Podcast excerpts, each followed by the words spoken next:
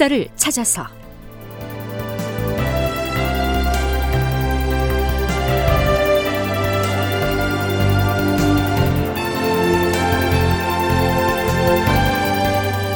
제 924편 이순신 백이종군의 길. 극본 이상락 연출 최홍준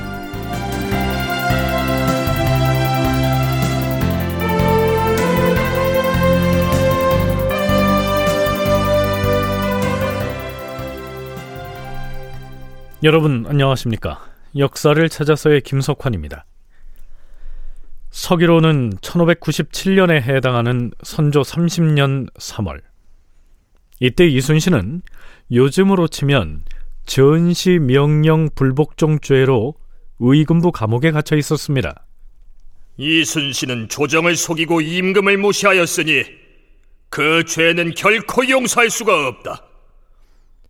법조문을 엄히 적용하여 처단해야 마땅하다. 끝까지 고문을 가하여 그 죄를 밝혀내도록 하라. 선조의 이러한 명령에 따라서 이순신은 추국장에 끌려 나와 한 차례 고문을 당한 상태였지요. 이대로 가면 더욱 가혹한 고문이 이어질 것이고 자칫하면 혹독한 매질을 견디지 못하고 목숨을 잃을지도 모르는 상황이었습니다. 이때 이순신을 전라 좌수사에 천거했던 영의정 유성룡이 우의정 정탁을 찾아가 부탁합니다. 자, 이 서류들은 지난 임진년 외란 때 이순신이 쓴 넉 달치의 일기를 모은 것이고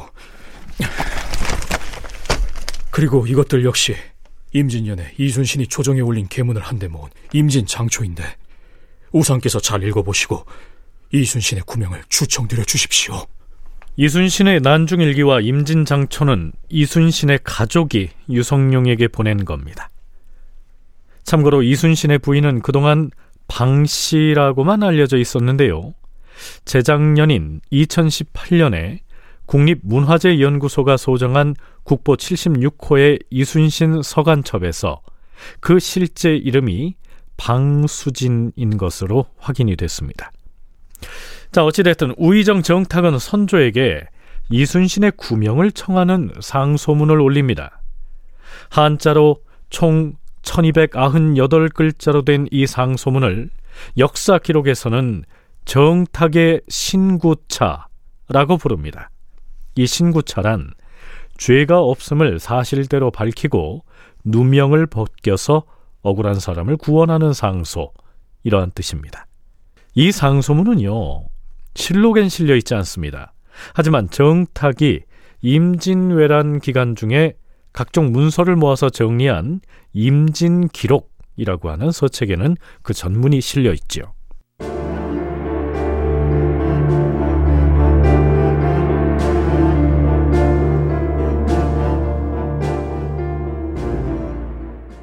정탁의 신구차, 정탁의 구명상소문은 이렇게 시작됩니다.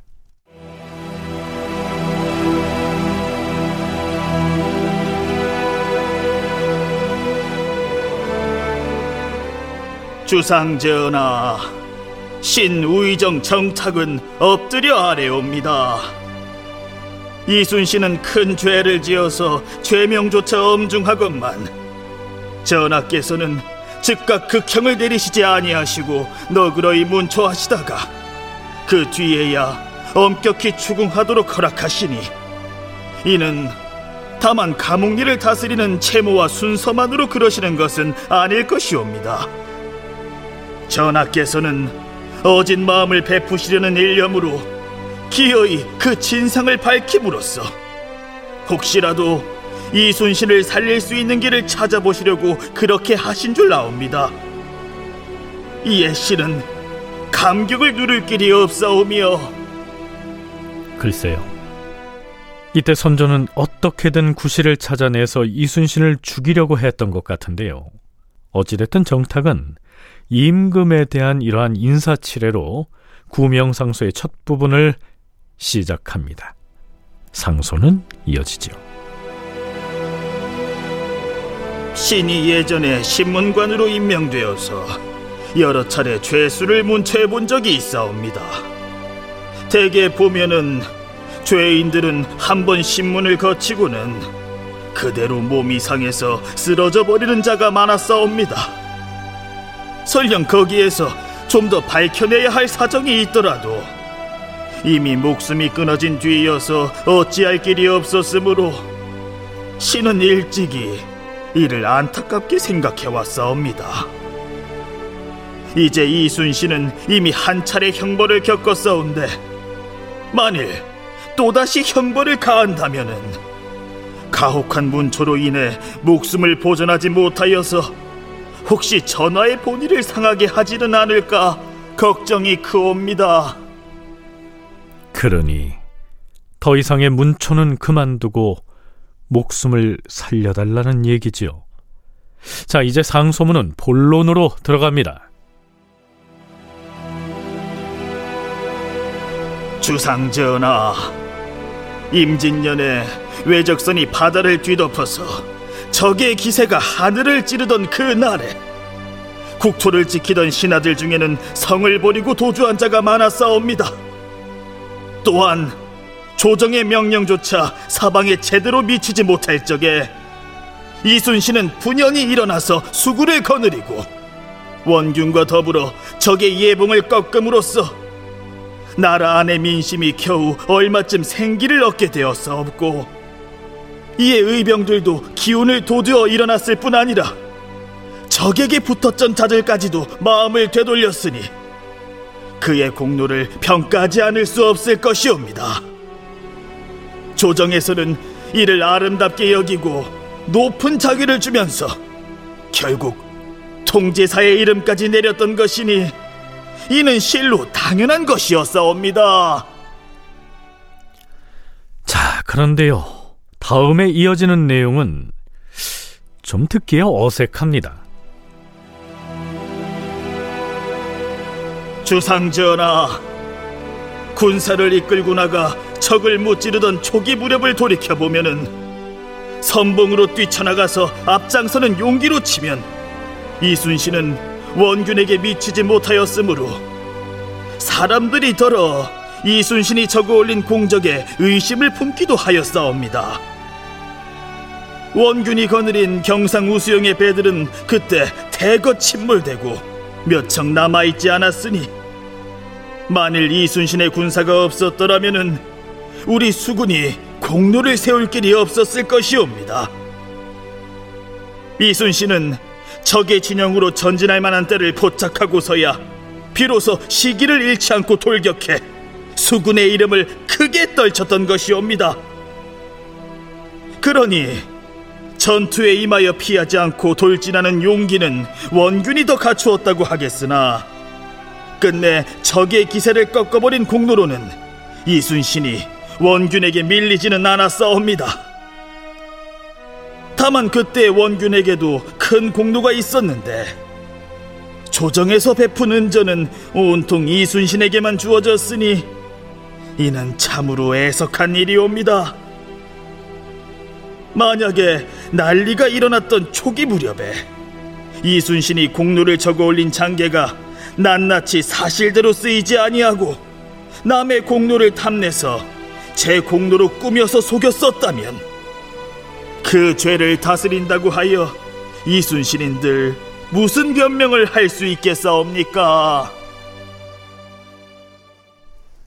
임진왜란 초기에 조선의 함대가 일본의 수군을 물리친 내역을 우리는 이미 상세히 살펴봤습니다. 그때 경상 우 수사 원균에게는 함선이 몇 척 되지도 않았기 때문에 말만 연합작전이지 모든 전투는 이순신의 지휘하에 이루어졌지요. 또한 전공 부풀리기에 눈이 어두워서 이순신 휘하의 군사들이 무찌른 적군의 머리를 수습하는 데에만 급급했던 건 역시 원균이었고요. 그럼에도 우의정 정탁은 마치 이순신이 공적을 허위로 부풀려서 보고하고 원균이 매우 용맹스럽게 싸운 것처럼 표현하고 있죠. 충무공 이순신 전설을 평역한 박기봉은 그 배경을 이렇게 설명하고 있습니다.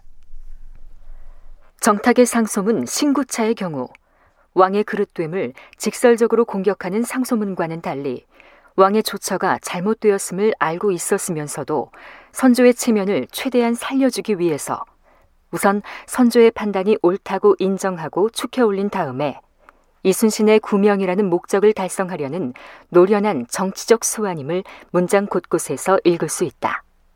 하지만 이를 설명하는 과정에서 원균과 이순신에 관한 역사적 진실은 상당한 정도로 왜곡되고 있을 뿐만 아니라 귀중한 역사적 자료인 난중일기가 여러 사람의 손을 거치는 동안에 다시 회수되지 못하고 유실되어 버린 것은 참으로 안타까운 점이라 할 것이다. 네, 그러니까 정탁의 상소문에서 역사적 진실을 읽으려 하지 말고 사실관계를 다소 왜곡해서라도 선조의 비위를 맞춰가면서 어떻게든 이순신을 구출하려고 했던 그 정치적 배경을 이해해야 한다. 이런 얘기입니다. 정탁의 상소문은 그 뒤로도 조금 더 이어집니다. 이순신이 죄를 짓긴 했으나 아까운 인재이므로 더 이상 문초를 당하지 않게 해달라 못하게 이런 내용이죠.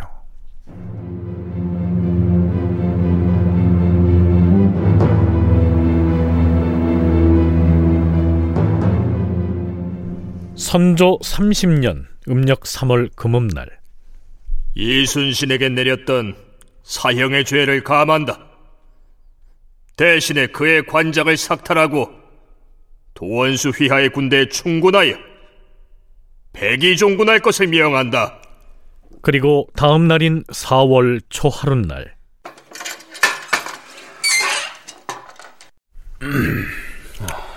이제 나가도 좋소. 대신 도원수부에 충군되었으니 도원수가 있는 곳으로 이동할 것이오.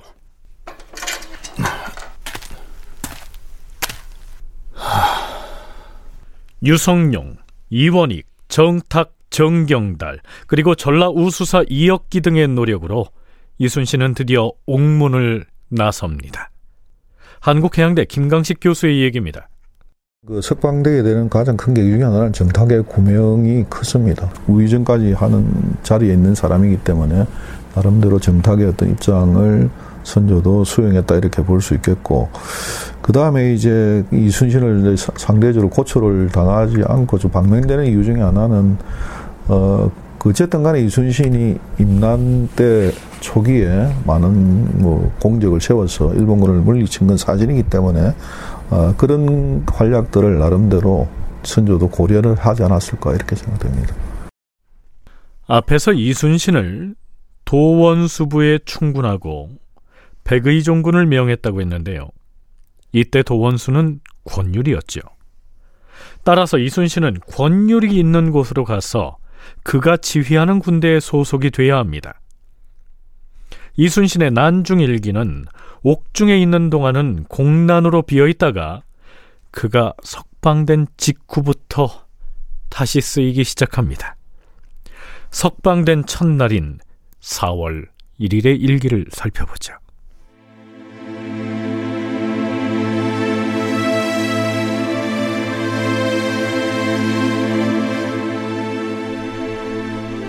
날씨는 맑았다.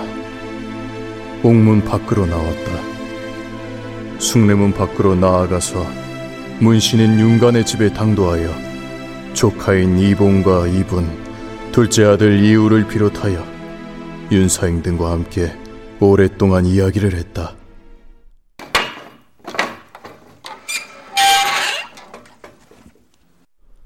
얼마 뒤에 지사 윤자신이 와서 위로하였으며 비변양 이순지가 인사차 와서 만났다. 또 얼마 뒤에 영공 이순신이 술병을 들고 찾아왔다. 동대사 나리 얼마나 고초가 많았습니까? 이 장군, 이렇게 다시 만나게 되니 꿈만 같소이다. 자, 제 술 한 잔 받으십시오. 예, 같이 한 잔 드십시다.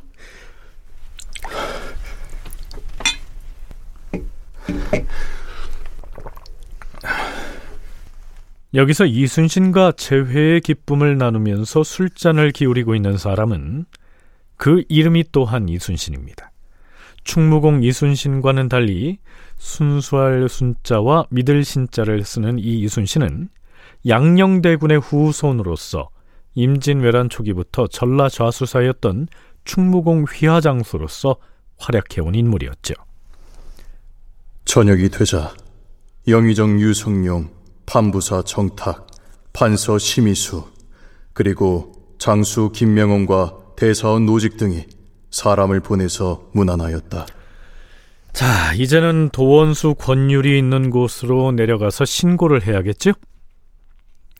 4월 3일 이순신은 남쪽으로 길을 떠납니다. 아직 죄인 신분이었으므로 의금부 도사의 감시를 받아야 했죠. 자, 출발합시다.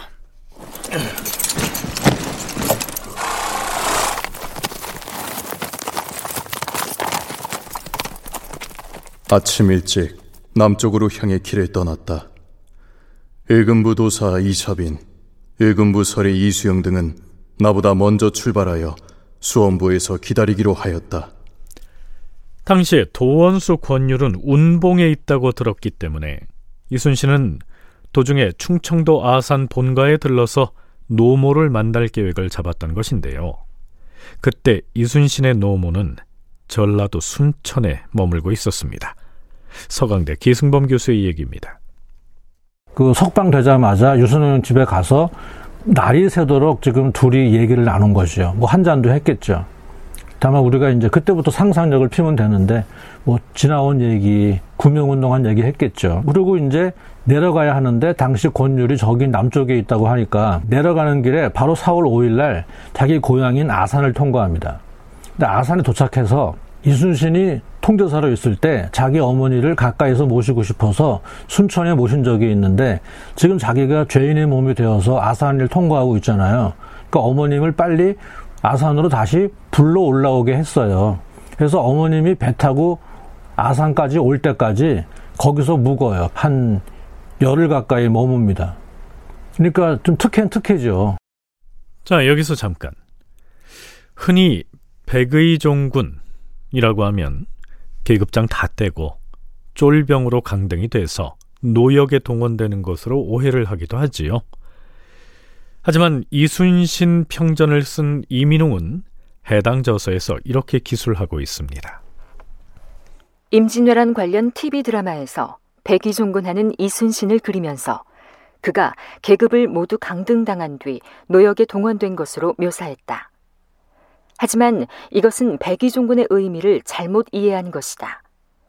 백의종군하는 사람은 주로 도원수나 채찰사에 소속되어서 군사 업무에 관해 조언을 하거나 실전에 임하는 등 특별한 임무를 수행하기도 했다. 백의종군 기간 동안 이순신은 휘하에 군관을 두고 보좌를 받을 수 있었고 이동할 때에는 필요한 숙식비와 말과 노비 등을 국가로부터 지급받았다. 자, 그런데요. 옥문을 나선 지 14흘째 되던 4월 13일 이순신은 노모가 순천에서 배를 타고 올라오는 중이라 해서 기다리고 있었는데요.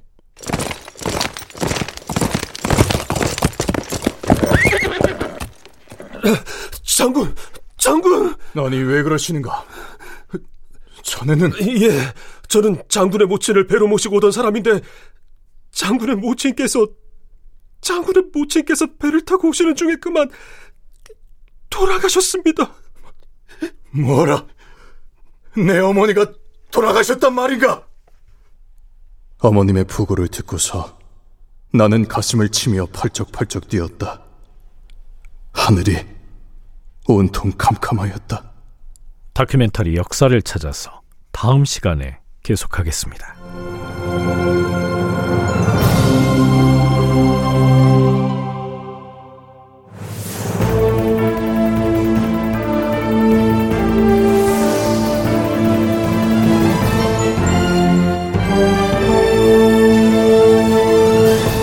다큐멘터리 역사를 찾아서 제924편 이순신 백의종군의 길 이상락 극본 최웅준 연출로 보내드렸습니다.